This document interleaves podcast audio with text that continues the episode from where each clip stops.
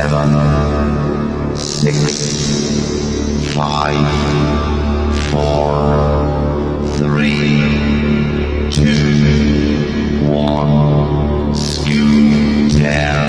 Прямой эфир радио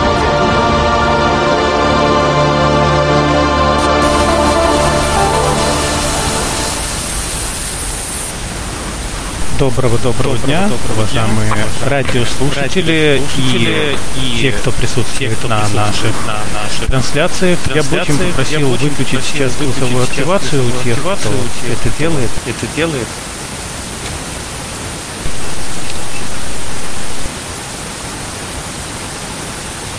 Будьте добры, пожалуйста, Будьте добры. включите голосовую активацию. Да, спасибо большое. Просто очень неудобно говорить, когда слышишь самого себя. А, так вот, мы начинаем последний эфир на этой неделе. Мы за эту неделю успели и поиграть, успели и послушать интересную, замечательную лекцию об истории русской классической музыки. Ну, а сегодня совершим виртуальную экскурсию, виртуальное путешествие по Ленинградской области, и я передаю слово нашей ведущей, чтобы она представилась, сама что-нибудь рассказала, и отправляемся в путешествие. Добрый день всем любителям путешествий. Сегодня я приглашаю вас а, в Ленинградскую область, довольно часто нам приходится слышать о красотах Санкт-Петербурга и довольно такие э, так вскользь о Ленинградской области, что я считаю незаслуженным, потому что большинство памятников а, природы, культуры, истории а, находится именно в Ленинградской области. Первый город, который я предлагаю посетить, это Выборг. Почему именно Выборг? Потому что это старейший город Ленинградской области. Дата основания 1293 год. То есть можно себе представить, да, что Петербург был основан в 1703 году, Выборг в 1293. Тогда была заложена а, крепость Выборг, которая сохранилась внимание до сих пор. То есть, если вы приехали в Выборг, вы обязательно должны ее посетить. Важно, что Выборг тогда а, находился а, под юрисдикцией Шведского королевства и находился вплоть до 1710 года, до того момента, когда Петр I не отвоевал Выборг в составе других земель, а пользование Российской империи. Итак, для того, чтобы попасть в Выборг, нужно приехать на финляндский вокзал города Санкт-Петербурга и а, отправиться на электричке. Можно воспользоваться обычной электричкой. А, время займет примерно 2 часа, да, можно воспользоваться ласточкой. А, ласточка едет примерно час. Она достаточно комфортабельная и время в пути прилетит незаметно. Как я уже сказала, приехав в Выборг, обязательно нужно посетить замок-крепость, прогуляться по сохранившимся помещениям, а, рыцарским залам, а, оставшейся а, целой крепостной стене, где опытный экскурсовод расскажет богатую историю этого замка, помогут сделать фотографии ну, и расскажет старые выборгские, выборгские легенды, которых немало. Не буду отнимать у них хлеб. А, также я посоветовала бы э, заглянуть в сувенирную лавку, которая находится а, на территории крепости, где можно попросить а, замок в миниатюре. То есть, имея проблемы со зрением, очень трудно представить замок в целом посмотрев такую миниатюру, которая выполнена в основном из керамики, можно представить себе замок. Далее, покинув замок, можно прогуляться по крепостной улице, где и находится сие достопримечательное место, а, посетить часовую башню. Она тоже осталась нам в наследство от э, шведов. А, башня высотой 25 метров. На ней есть смотровая площадка. Можно подняться, посмотреть окрестности. Важно, что... Почему вот такая ну, башня назвала, названа часовой, да? Потому что а, на ней располагаются часы, которые были установлены в 17 веке. В середине 19 века была последняя ремонтная работа, и с тех пор механизмы работают без сбоев. Это очень важно и интересно. Далее а, я бы посоветовала немножко отвлечься от средневековья и а, погрузиться в наше время, посетить а, музей воинской славы. Он называется музей Карельско-финского перешейка. Там представлены экспонаты, которые прошли войну. То есть это реальные экспонаты. Я сейчас немножко подробнее об этом расскажу. А на территории воинской части находится музей. А вокруг музея оставлена военная техника. Это и самолеты, и, ну, то есть один самолет в данном случае, а, есть танк. Ну, в общем-то, в этом нет ничего примечательного. Во многих городах есть такие экспозиции. А вот сам музей – это что-то удивительное. Он представлен тремя экспозициями. Первая экспозиция – это оружие, которое прошло войну. Вторая экспозиция – женщины на войне. И третья экспозиция – медицина на войне. Но ну, немножко поподробнее. А, значит, первая экспозиция а, – оружие военных лет. А, это оружие, которое прошло и русско-финскую войну, и Великую Отечественную войну, и то оружие, которое было в пользовании вплоть до 90-х годов. Оружие настоящее, прошу прощения, оружие настоящее, его можно брать в руки, примерять, то есть, естественно, оно там не заряженный, там, не повредишь себя никак, но, по крайней мере, а, можешь себе представить, а, как это выглядело, как можно было таким оружием воевать. Также а, представлена полная коллекция патронов к этому оружию, то есть также можно все посмотреть руками, что очень важно. А гиды помогут разобраться во всем этом великолепии. Следующая экспозиция, как я уже сказала, это «Женщины на войне». В этом зале представлены 12 профессий, которые а, были доступны женщинам в военные годы. Там выставлены манекены, а, одетые в костюмы а, женщин. И их можно также смотреть руками, то есть это не запрещено.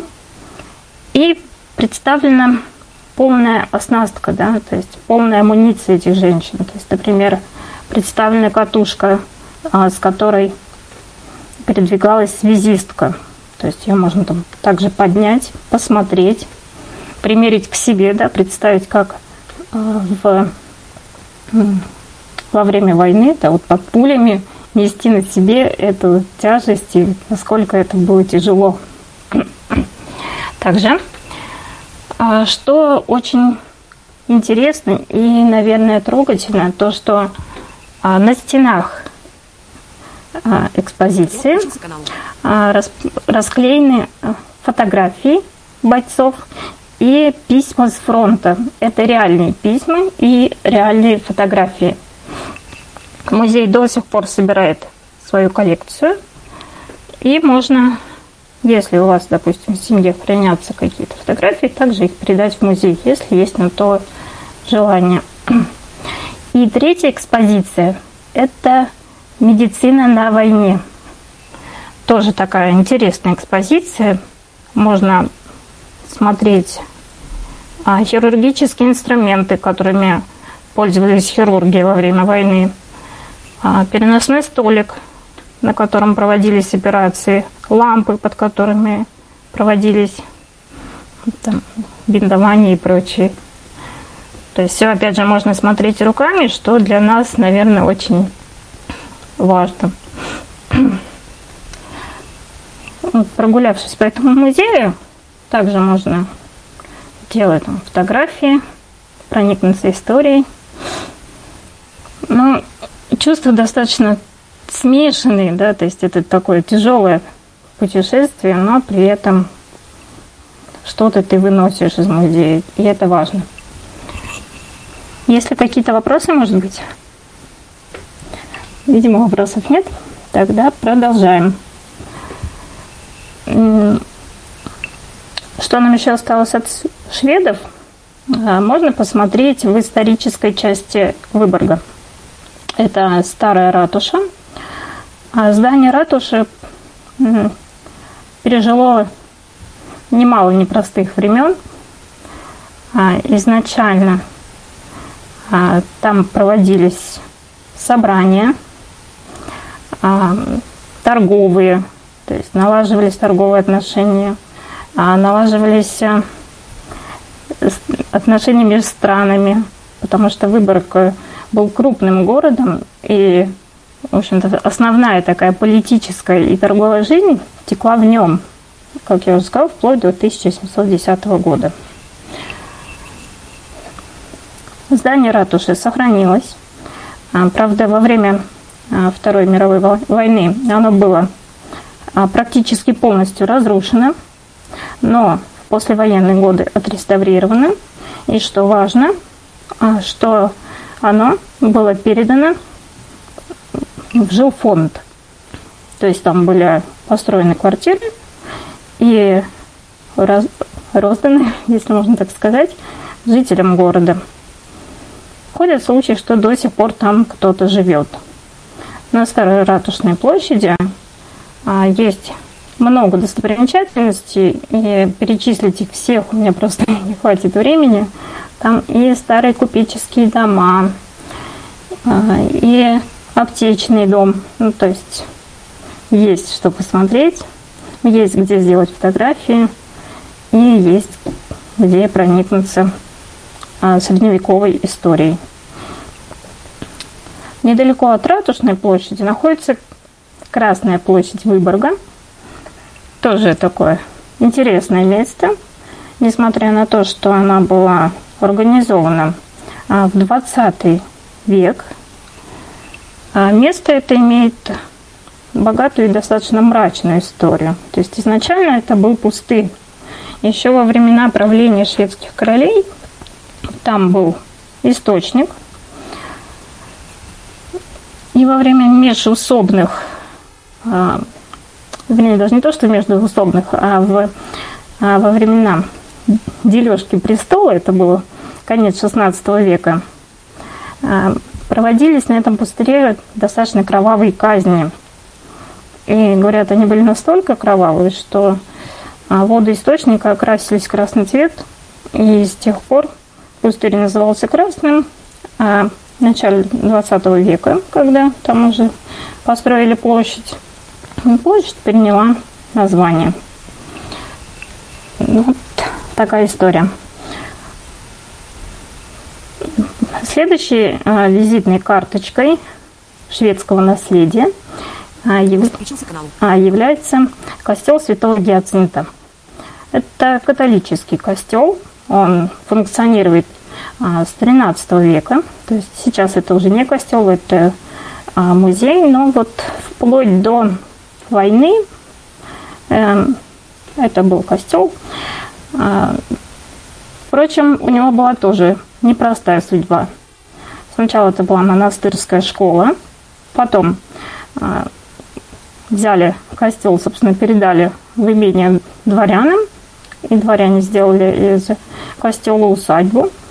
Ну, то есть а потом а, усадьба была передана а, в правление выборгских рыцарей. Ну, то есть там проводились балы, встречи и так далее. А в начале XIX века было решено здание вернуть католической церкви.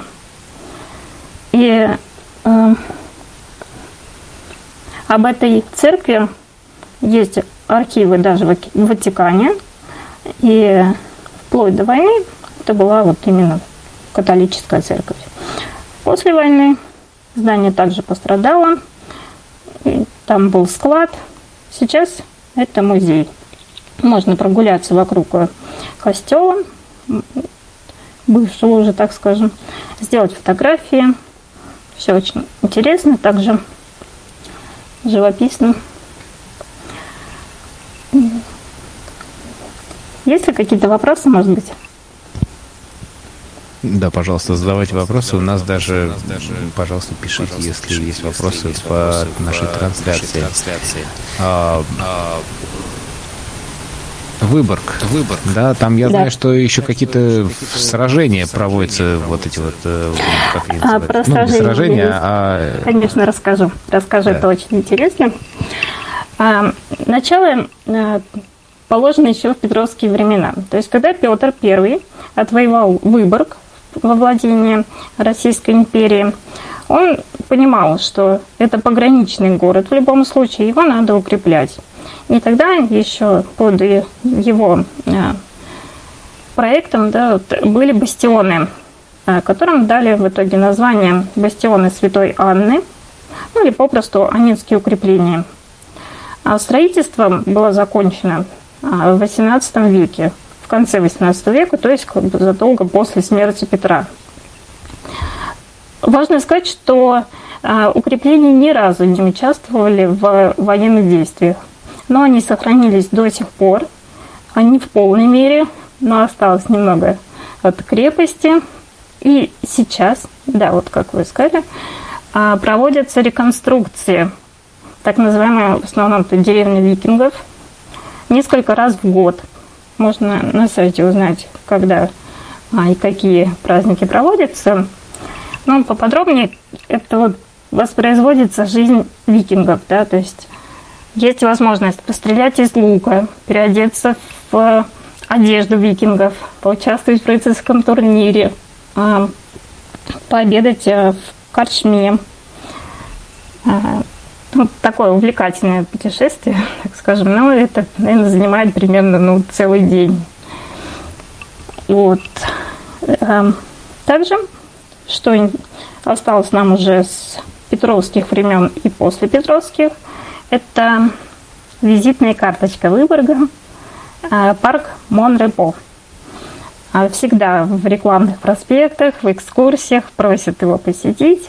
Но лично я очень скептически к этому отношусь, потому что, узнав немного об истории этого парка, ну, как бы становится немного грустно, потому что а, парк был воссоздан а в начале XIX века, вернее, даже не то, что воссоздан, а именно создан на а, суровых вот этих вот а, северных землях среди вековых деревьев парком бароном, бароном Паулем Николаи.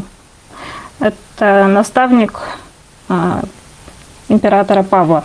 Ему подарили земли в Выборге, и он устроил там парк. Ну, парк был, естественно, вокруг его усадьбы. Барон был большим ценителем искусства, и поэтому парк был а, наполнен различными скульптурами, искусственными прудами, а, изящными достаточно аллеями. То есть, и на минуточку был розовый сад – и это Выборг. Э, это на 4 градуса где-то 3 холоднее, чем Петербург, а Петербург-то, собственно, тоже не отличается тропическим климатом. Но к сожалению, сейчас э, парк представляет собой достаточно такое зрелище. Ну, он э, много зданий утрачено, утрачено много скульптур. То, что еще не утрачено, оно либо закрыты лесами, либо просто огорожено, что вот нельзя подходить, потому что опасно. И это очень грустно, я считаю. Другое дело – это набережная. Набережная а, вдоль Выборгского залива. А, она отреставрирована. По ней вот можно погулять как раз-таки, насладиться видами, кто любит подышать морским воздухом. А, Выборгский залив Э, это часть Финского залива. То есть, ну, соответственно, как бы немножко вот подышать балтийским ветром. И там, на набережной, находятся дракары викингов. Правда, к истории они имеют э, достаточно касательное отношение. Они остались после съемок фильма 1984 э, года и «На камнях растут деревья». Этот фильм был посвящен э, жизни викингов. Ну и после съемок съемочная группа, да, режиссер решил оставить дракары, и они вполне реалистичны. То есть вот если делать фотографии, то прям оно. Вот такой Выборг. Когда я в первый раз приехала в Выборг, мне он не понравился, да, то есть я особо не, не вникала в историю, я подумала, ну, такой достаточно серенький, ну, никаких тебе там ни шпилей, ничего такого. Но вот когда э, набираешься э, знаний, набираешься ну, определенных каких определенного опыта, понимаешь, что Выборг это это даже не жемчужина, это, я считаю, алмаз просто, который хранится в, во владениях Российской Федерации, но который, к сожалению, не совсем огранен. еще буквально одну минутку про Выборг. Это то, что там располагается уникальная еще библиотека. Это действующая городская библиотека. Она а, была открыта еще в 1935 году, когда Выборг был в составе Финляндии. То есть был такой период в истории этого города, что 20 лет, чуть-чуть побольше, он был в составе Финляндии. А чем эта библиотека привлекательная? Тем, что в читальном зале в стенах нет окон. Окна расположены в потолке. Это круглые такие окошки. И получается, что в зале а, освещение естественное. Как считал сам Альвар Алте, это очень важно, чтобы не портить зрение, потому что такой свет практически не отбрасывает тени. Я думаю, что чтобы полностью понять Выборг и э, в нем как-то а, обжиться нужно, ну, как минимум два дня. Поэтому, если у вас выдадутся выходные, не нужно покупать никаких путевок в Европу, потому что можно поехать в Выборг. Это самый европейский город России, поскольку до финской границы буквально 30 километров. Прошу прощения. Ну вот, что касается Выборга. Есть ли какие-то вопросы? Может быть. А нас, ну, вот, вообще вас производит впечатление сам вот этот замок, э, как вот там бродить там где-нибудь? Там осталась э, крепостная стена, остался рыцарский зал. Но вот что касается впечатления, ну, насколько вы любите средневековые замки, да, то есть, поскольку я, ну, как-то достаточно ровно к этому отношусь, э, к этому виду архитектуры, поэтому меня не сильно впечатлил. Но я знаю людей, которые, ну, прям в восторге, потому что, ну, 700-летний замок, ну, представьте себе, да, это даже вот, когда просто представляешь себе, это как-то завораживает. Есть ли еще какие-то вопросы?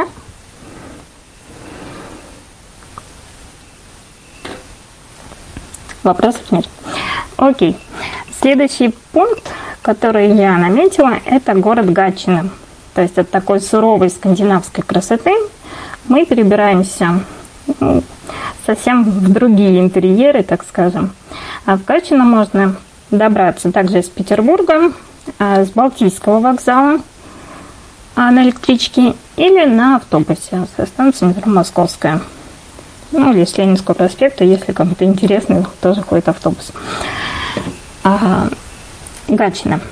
Гачина – это тоже земли, в общем-то, финно-угорских племен, которые были потеснены а, Петром I а, в 1710 году. А, и там была построена небольшая усадьба, которая передавалась в дар а, приближенным императорской семьи. Ну, то есть там лекарем, оружейником, ну так. И вплоть до 1765 года она вот так и кочевала из рук в руки. А в 1765 году а, усадьба была выкуплена Екатериной II и презентована ее фавориту, графу Орлову. А граф Орлов подошел к обустройству своей вотчины достаточно ответственно, то есть он приказал построить большой дворец, который жив по, сих, по, по сии дни, Большой Гатинский дворец. Ну, естественно, вокруг дворца началось облагораживание территории, то есть создание парка. Буквально 20 лет он владел не он сам, а вообще его семья владели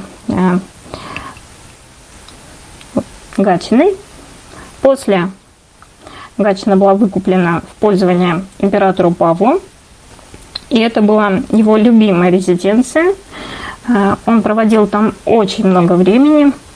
Ну, всем известно, что э, император Павел э, был любителем военных стрельбищ, смотров военных, а, военных парадов.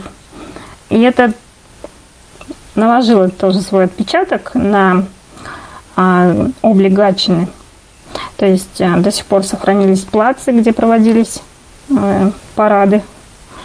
И над Павлом вообще посмеивались, говорили, что ну это какая-то вообще чуд чудаковатость, да, вот так играть в людей, как там солдатиков. Но что самое удивительное, что а, гатинские полки были самые дисциплинированные полки того времени. Далее по указанию уже Павла а, было, был а, заложен дворец, опять же уникальный в своем роде, единственный в России дворец из прессованной земли. То есть при строительстве использовался, использовалась земля по факту. В 1796 году Гатчина приобрела статус города и начала достаточно динамично развиваться. А, после Павла а, владели Гатчиной другие императоры, члены императорской семьи, да, императорской династии, Александр, Николай. То есть все вносили что-то а, в облик Гатчины. И в итоге образовался шикарный просто ансамбль дворцово-парковый. Э, огромный парк, который э, располагается вот вдоль всего города. Из любой точки можно попасть в парк. Можно было до пандемии. Когда началась пандемия, был открыт э, только главный вход. Впрочем, туристов от этого не было меньше, потому что парк.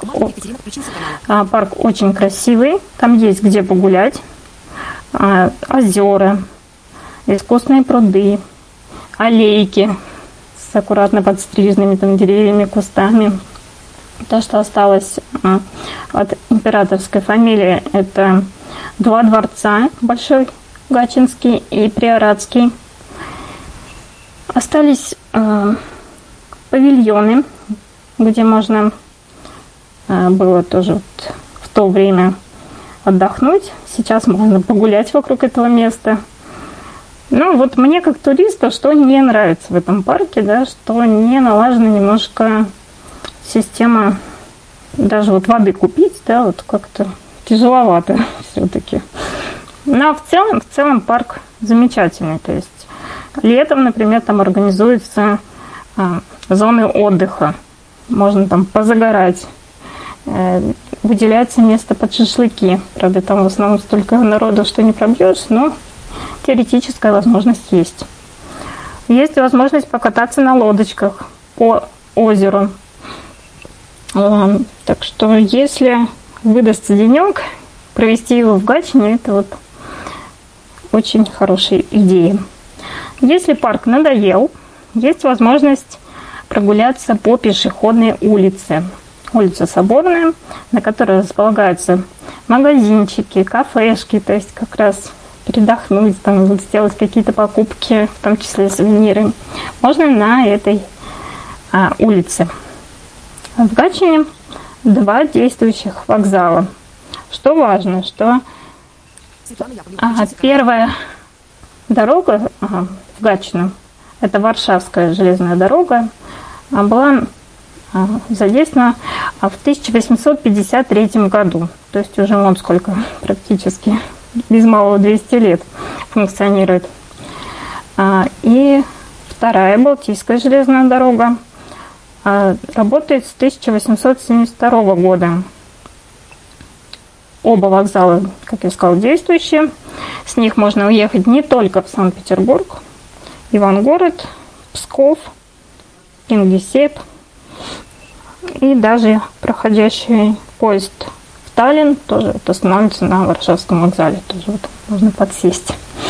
Вот. Машин Виктор подключился к каналу. А есть ли какие-то вопросы, может быть, не стесняйтесь. Окей, если какие-то вопросы появятся, вы меня останавливайте, задавайте вопросы, может быть, какие-то замечания есть, какие-то э, свои ремарки. Буду рада. И последний пункт, который я на сегодня запланировала, это царское село.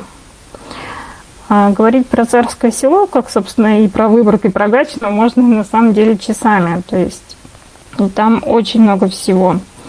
Но на контрасте с Выборгом и Гатчиной это воссоздан, созданное руками человека просто а, какое-то чудесное явление. А, объясню почему. А, когда строился Петербург, это вот, собственно, начало 19-18 века, да, 1703 год, почти сразу началось строительство пригородной а, резиденции. На тот момент это а, называлось Саарское село, ну, в память, собственно, о а, финских жителей, да, которые жили в этом месте. Потом все земли были выкуплены, облагорожены, и был заложен дворец. А дворец назывался Екатерининский, но он был изначально подарен жене Петра I, супруге Екатерине I. Но свой рассвет а, царское село получило именно в 1765 году по желанию Екатерины II. Там она дала волю своим мечтам, фантазиям. Там э, висячие сады, наклонные галереи. Я напомню, это, в общем-то, 18 век. Если сейчас это все сделать непросто, то можно себе представить, что, что тогда, вообще, сколько было затрачено и усилий, и денег, и вообще и человеческих ресурсов для того, чтобы это все создать. Богатое убранство, шикарный парк. Парк разделен на а, две части – это Екатерининский парк, а, английский так называемый, и парк регулярный. А, значит, что касается английского парка, да, почему он так был назван. Дело в том, что в то время была в моде английская э, вот, ландшафтная архитектура. И что важно, что было свойственно, в общем-то, вмешать стили, да, то есть в парке есть а, искусственное озеро, а, вот также есть египетская пирамида, а, есть а, турецкие бани, да, то есть такая мешанина, и это все собрано в органичный ансамбль. То есть если смотреть на каждый экспонат отдельно, думаешь, ну, собственно, откуда он здесь. А если смотреть в целом, то все достаточно так интересным и органичным. Интересно по поводу озера. Э, сокурсник Пушкина Кихельбекер однажды, устав, устав от насмешек своих э, товарищей решил покончить с собой, топиться в этом озере, бросился туда, а воды там оказалось гораздо меньше, чем его рост. И потом ему очень долго приходилось отбиваться от постоянных шуток над собой, да, что горе самоубийца. А царско-сельский лицей, да, не могу его не упомянуть. Царско-сельский лицей – это кузница элиты Российской империи. Ну, это не громкие слова, это именно так. То есть а, лицей был открыт в 1811 году и функционировал вплоть до 20 века. Да. А, из его стен выходили дипломаты, послы, а, губернаторы, ведущие деятели искусства, культуры, профессоры. То есть это такое тоже уникальное учебное учреждение.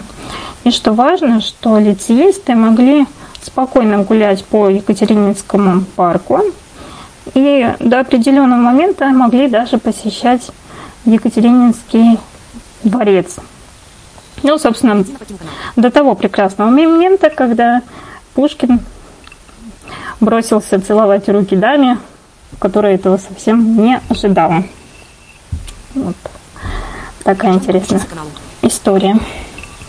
А, есть ли какие-то вопросы? Может быть, кто-то уже был в царском селе, есть ли какие-то свои впечатления, которыми можно поделиться?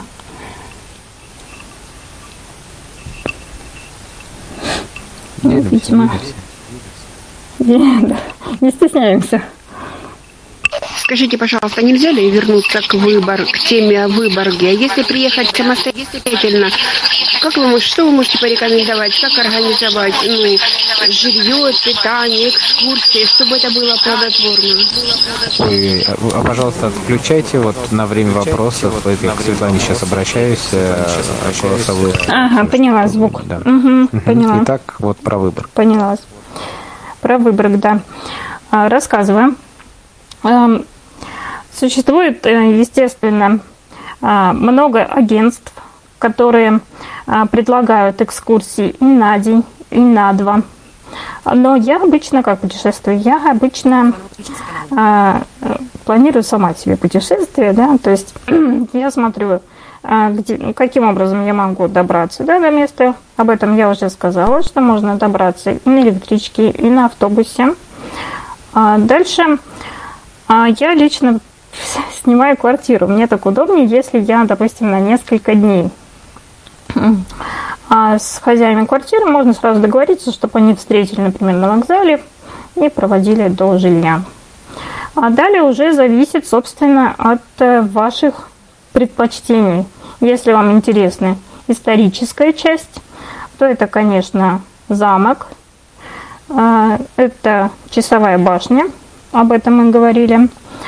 Это э, ратуша, костел святого Гиацинта. Э, если интересна более э, современная история, это вот как раз библиотека, парк, набережная, э, Красная площадь. Также много храмов, ну что вообще свойственно да, Ленинградской области – что э, православные храмы мешаются с католическими. Ну, то есть это не вызывает какого-то там резонанса, ну, то есть нормально, да, через дорогу стоят православная церковь и кирха, например. Кирха – это лютеранская церковь. Вот. Есть ли еще какие-то вопросы? Спасибо. Может быть, о чем-то вы хотели бы узнать подробнее, да, из того, что я рассказывала. Может быть, есть еще какие-то пожелания, да, чтобы узнать о чем-то более А правильно понимаю, что э, обязательно нужно вот, э, ну, то есть выбор, понятно, два дня, а вот все остальные города и еще какие вообще, ну, места в Ленинградской области, вот кроме перечисленных, можно так вот обзорно, если посетить? А, да, спасибо за вопрос. А, на Гатчину я бы отложила день. В принципе, этого достаточно, чтобы посмотреть этот город. А, на Царское село, наверное, тоже, потому что, ну, лицей, парк, в принципе, не, не так, чтобы много всего. А Ленинградская область вообще обширна. Опять же, очень трудно ответить на этот вопрос, потому что все зависит от ваших интересов. Есть, опять же, все. То есть, например, если интересна какая-то военная история, а, это Кронштадт. Он является, вообще-то, районом Петербурга. Но вот э, до почти 21 века это был отдельный город, город на острове. Также Сосновый бор. А, там есть такой парк, который называется Андерсград. Ну, это вот если с детишками ехать, это прям все очень интересно, потому что там а, герои андерсовских сказок. А, все это, опять же, можно потрогать, возле этого сфотографироваться. Все очень так увлекательно. Ну вот из таких прям основных а, есть а, пещеры в Саблино. То есть, если вам интересно вот что-то такое, а, то а, в Саблино есть пещеры, да, которые можно тоже посетить, там походить. Но это все прям однодневки такие экскурсии. Если говорить а вот несколько дней, это вот Выборг и прилегающие территории. То есть Э, насколько прилегающая от Питера до Выборга, очень много а, станций, где вот можно остановиться. Начиная там Репина, например, э, там дом-музей Репина. Ну, много всего, то есть там на каждой станции есть какой-то дом-музей, есть места, опять же, пляжи, где можно отдыхать. То есть такое интересное. Может быть, еще какие-то вопросы? Светлана, а вот скажите, пожалуйста, вы сказали пещеры в Саблине, да? А там организованное посещение или там просто можно самим полазить? Это первый вопрос. А второй, вот уже про пляжи сказали, вот какие-то природные, действительно, может быть, на Финском заливе. То есть, если вот такого вот отдыха хочется, чтобы... чтобы... Итак, спасибо за вопрос. А в Саблино а, на данном этапе, насколько я понимаю, а, нет экскурсий прям так, чтобы вот вас встретили. Можно самим там полазить. А, местные жители много про это знают, то есть можно и в интернете печатать, и у местных жителей спросить, они все расскажут, покажут. Там пещеры не очень глубокие, далекие, то есть не, не заблудишься. Но вот немножко проникнуться такой обстановочкой, конечно, да, можно. Что касается природных э, мест, опять же, в сторону Выборга, если ехать, а, там шикарные а, сосновые леса, очень много а, турбаз именно на свежем воздухе. То есть это какие-то прям домики без света, без водопровода. Если вам интересен такой отдых, то есть можно найти либо эко-отель, либо какую-то туристическую базу, там пожить в такой обстановке. Также э, Гатчина. Э, что по поводу Гатчины? Гатчины тоже есть леса, но все-таки там нет именно баз. Вот что касается базы, это все-таки э, Финский залив. А Финский залив это вот, собственно, все, все к Выборгу туда. Вячеслав подключился к каналу. Есть ли еще какие-то вопросы? А как вообще с э, транспортной инфраструктурой? То есть я так понимаю, что можно на электричке, ну, то есть обычно же все равно без Питера-то самого не обойтись. То есть э, вот эти вот перечисленные места, ну и вообще куда-то из Питера, это в основном электрички, поезда, автобусы, и как вот с точки зрения, не знаю, там, доступности, удобно ли это? Итак, э, в Питере, собственно, пять вокзалов – а, да, электрички и до Выборга, и до Царского села, и до Гатчины. Можно добраться на них. Это три разных вокзала. Финляндский, Витебский и Балтийский. А, автобусы, как я опять же сказала. А, ходят экскурсионные автобусы, опять же, то есть можно обратиться в турфирму и вас встретят, отвезут, привезут. А также, естественно, ходят маршрутные такси. Все это доступно. А, ну, проблем нет, собственно, с транспортной доступностью. В то же Саблино, в Кронштадт, Кронштадт а, автобус ходит, метеор ходит. Если любите путешествовать по воде, то вот а, Кронштадт, Ломоносов можно добраться на метеоре. Метеор это ну, как речной трамвайчик, ну, такой катер.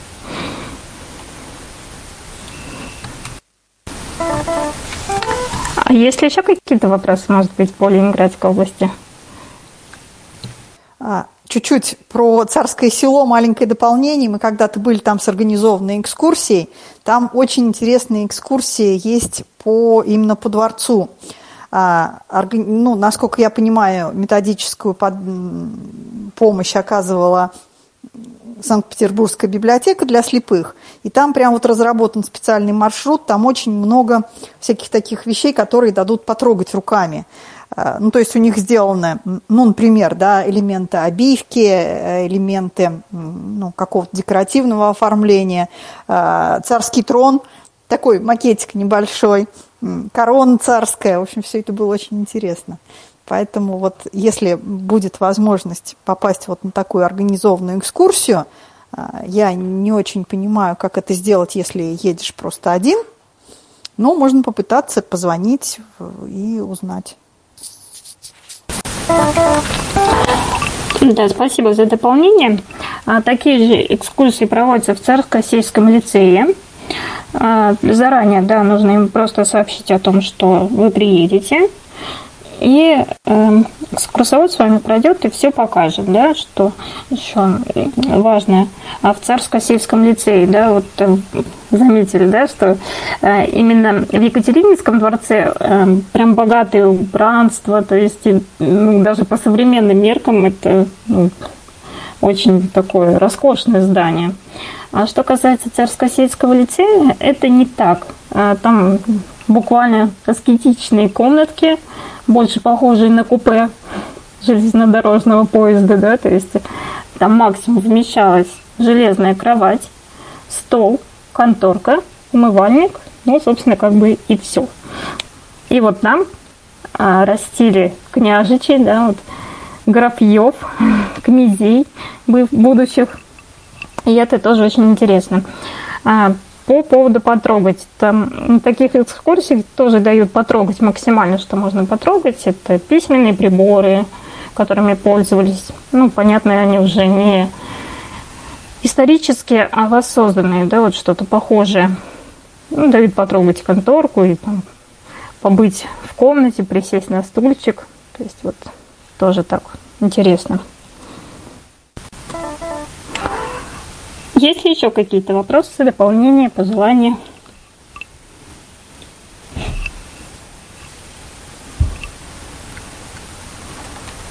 Так, так. Ждем ваших вопросов.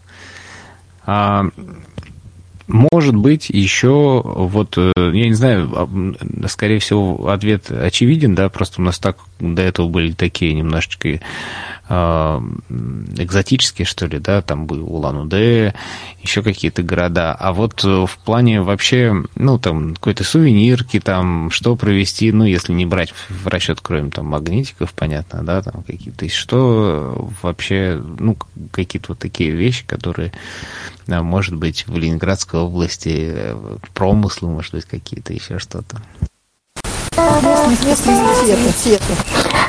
Я поняла вопрос. А, ходят легенды про выборгские крендели. То есть в Выборге можно приобрести, приобрести простите, крендель на память. А, вообще очень трудно с сувениркой, потому что э, если не брать действительно какие-то экзотичные места, типа Улан-Удэ, а, может быть, Казани, Уфы и так далее – все одинаковое. Ну, то есть я сама сталкивалась с такой проблемой, что вот вроде приезжаешь в какой-то город, и что-то вот хочется такое необычное привезти или послать, и ты сталкиваешься с тем, что ну, действительно кружки, магнитики. А я собираю а, миниатюры. Я об этом немножко упомянула, что возле практически сейчас каждой достопримечательности архитектурной, будь то замок, церковь, кирха, костел, можно приобрести а, здание в миниатюре. То есть, если ты не видишь, ну, мне кажется, это прям хороший выход, чтобы представить себе а, то, возле чего ты находишься, и что ты можешь рассказать и показать своим близким. Сейчас а, в Гатчине открыта швейная фабрика. Там вяжут платки, э, жилетки. Ну, не знаю, насколько это прям промысел. Не думаю так. Но вот можно, по крайней мере, приобрести, если вдруг понадобится. Подключился к каналу. Может быть, еще какие-то вопросы? Много у вас уже, много у вас уже в, в коллекции таких сувениров. Э, просто, может быть, пора уже музей свой открывать из э, таких э, копий архитектурных достопримечательностей.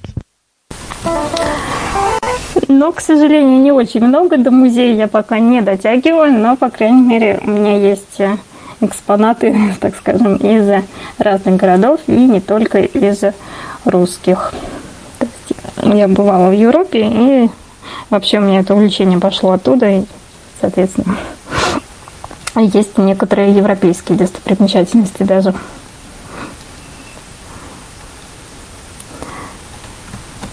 А правильно я понимаю, что, ну, как бы вы когда э, э, посещаете какие-то экскурсии, вы пользуетесь, ну, обычными, там, не знаю, э, сайтами, ресурсами, э, агентствами, иногда самостоятельно, или э, иногда, ну, есть какие-то, может быть, организации, которые вы могли бы посоветовать, куда можно обратиться, там, незрячему туристу, чтобы ему помогли подобрать какую-то экскурсию, тур? Самое оптимальное, по-моему, это взаимодействие с жителями. И если ты а, едешь один или, например, в компании а, слабовидящих или там совсем незрячих ребят, есть смысл писать в группы города, да, например, есть ВКонтакте, да, там на Facebook группы, ну, скажем, что-нибудь там про, про Петербург, там, про Москву, даже неважно. Кидаешь клич, что вот мы такие веселые, молодые, озорные, приезжаем в ваш город, и мог бы кто-нибудь, у кого есть время, нам подсказать, показать. А, и обычно находятся желающие, добровольцы. Ну, не будем говорить все-таки добровольцы, все-таки это какие-то неравнодушные люди, заинтересованные, которые идут на помощь. Также, эм, наверное, не надо сторониться э, агентств, а зачастую экскурсоводы, они, ну, в общем-то, тоже люди.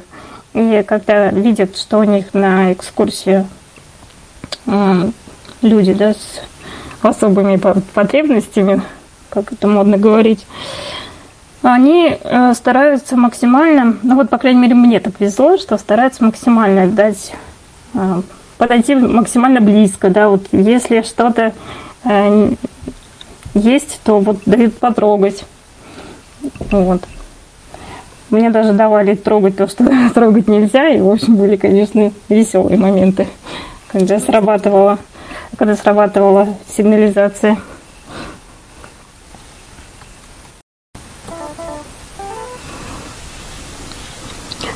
Еще какие-то вопросы? Вроде бы все мы озвучили, да, если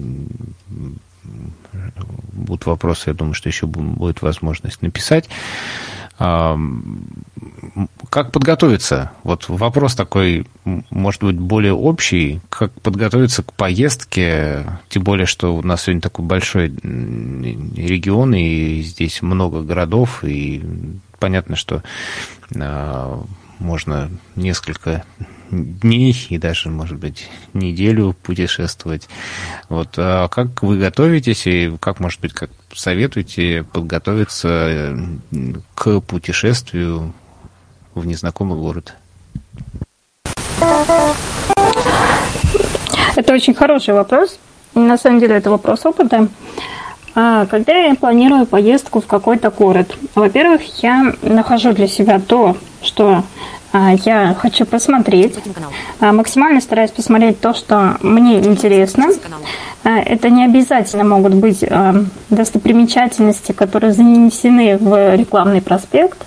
Иногда интересно просто, допустим, прогуляться по какому-то особенному парку или сходить там в какое-то особенное кафе. Ну, почему бы нет. Я выясняю, насколько далеко это находится от центра, чтобы все-таки ну, иметь хотя бы общее представление о городе или там, о селе, куда я еду, чтобы хоть чуть-чуть ориентироваться, да, вот даже такси заказываю, чтобы сориентироваться, куда тебе ехать. Следующий вопрос, вопрос жилья. А жилье, ну, если мы говорим о гостинице, там, наверное, все проще. А, ты зарезервировал комнату, приехал, поселился – но, как я уже упоминала, что я предпочитаю все-таки а, снимать квартиры. И желательно, чтобы было как минимум два варианта, потому что были а, ситуации, когда ты приезжаешь в город и выходишь с поезда, например, звонит тебе хозяйка квартиры и говорит, что ну, я не могу вам сегодня сдать квартиру, извините. Ну, на такой случай все-таки должен быть какой-то запасной вариант или, по крайней мере, а, ресурс, где ты можешь... Ну, скажем, я пользуюсь Авито, да, что на Авито я сразу захожу и смотрю, какие еще есть предложения. Ну, опять же, смотреть географию города.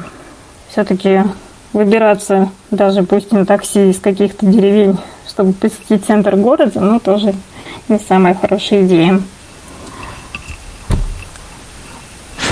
Ну вот, собственно. Ну и билеты. Также смотрю, чтобы билеты были куплены заранее. Не так, что я приеду и куплю потом. Но все-таки я предпочитаю, чтобы все было схвачено. Билеты туда-обратно.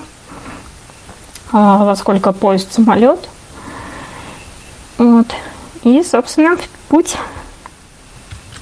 Да, мне кажется, хороший такой завершение сегодняшнего нашего путешествия, потому что в путь, э, или говорил, говорил Гагарин, поехали, да.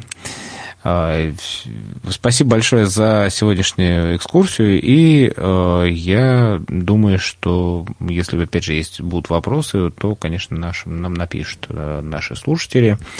А, небольшой анонс о следующей неделе. У нас э, планируется разговор об инвестициях снова. Тем, кто Э, интересуется этой темой, пожалуйста, обратите внимание, во вторник и в четверг с Василием Дрожиным мы будем встречаться. И в среду мы поговорим о здоровом образе жизни. А сегодня из э, Ленинградской области э, вместе со Светланой Болдыревой мы путешествовали. Спасибо большое. Хорошего вечера.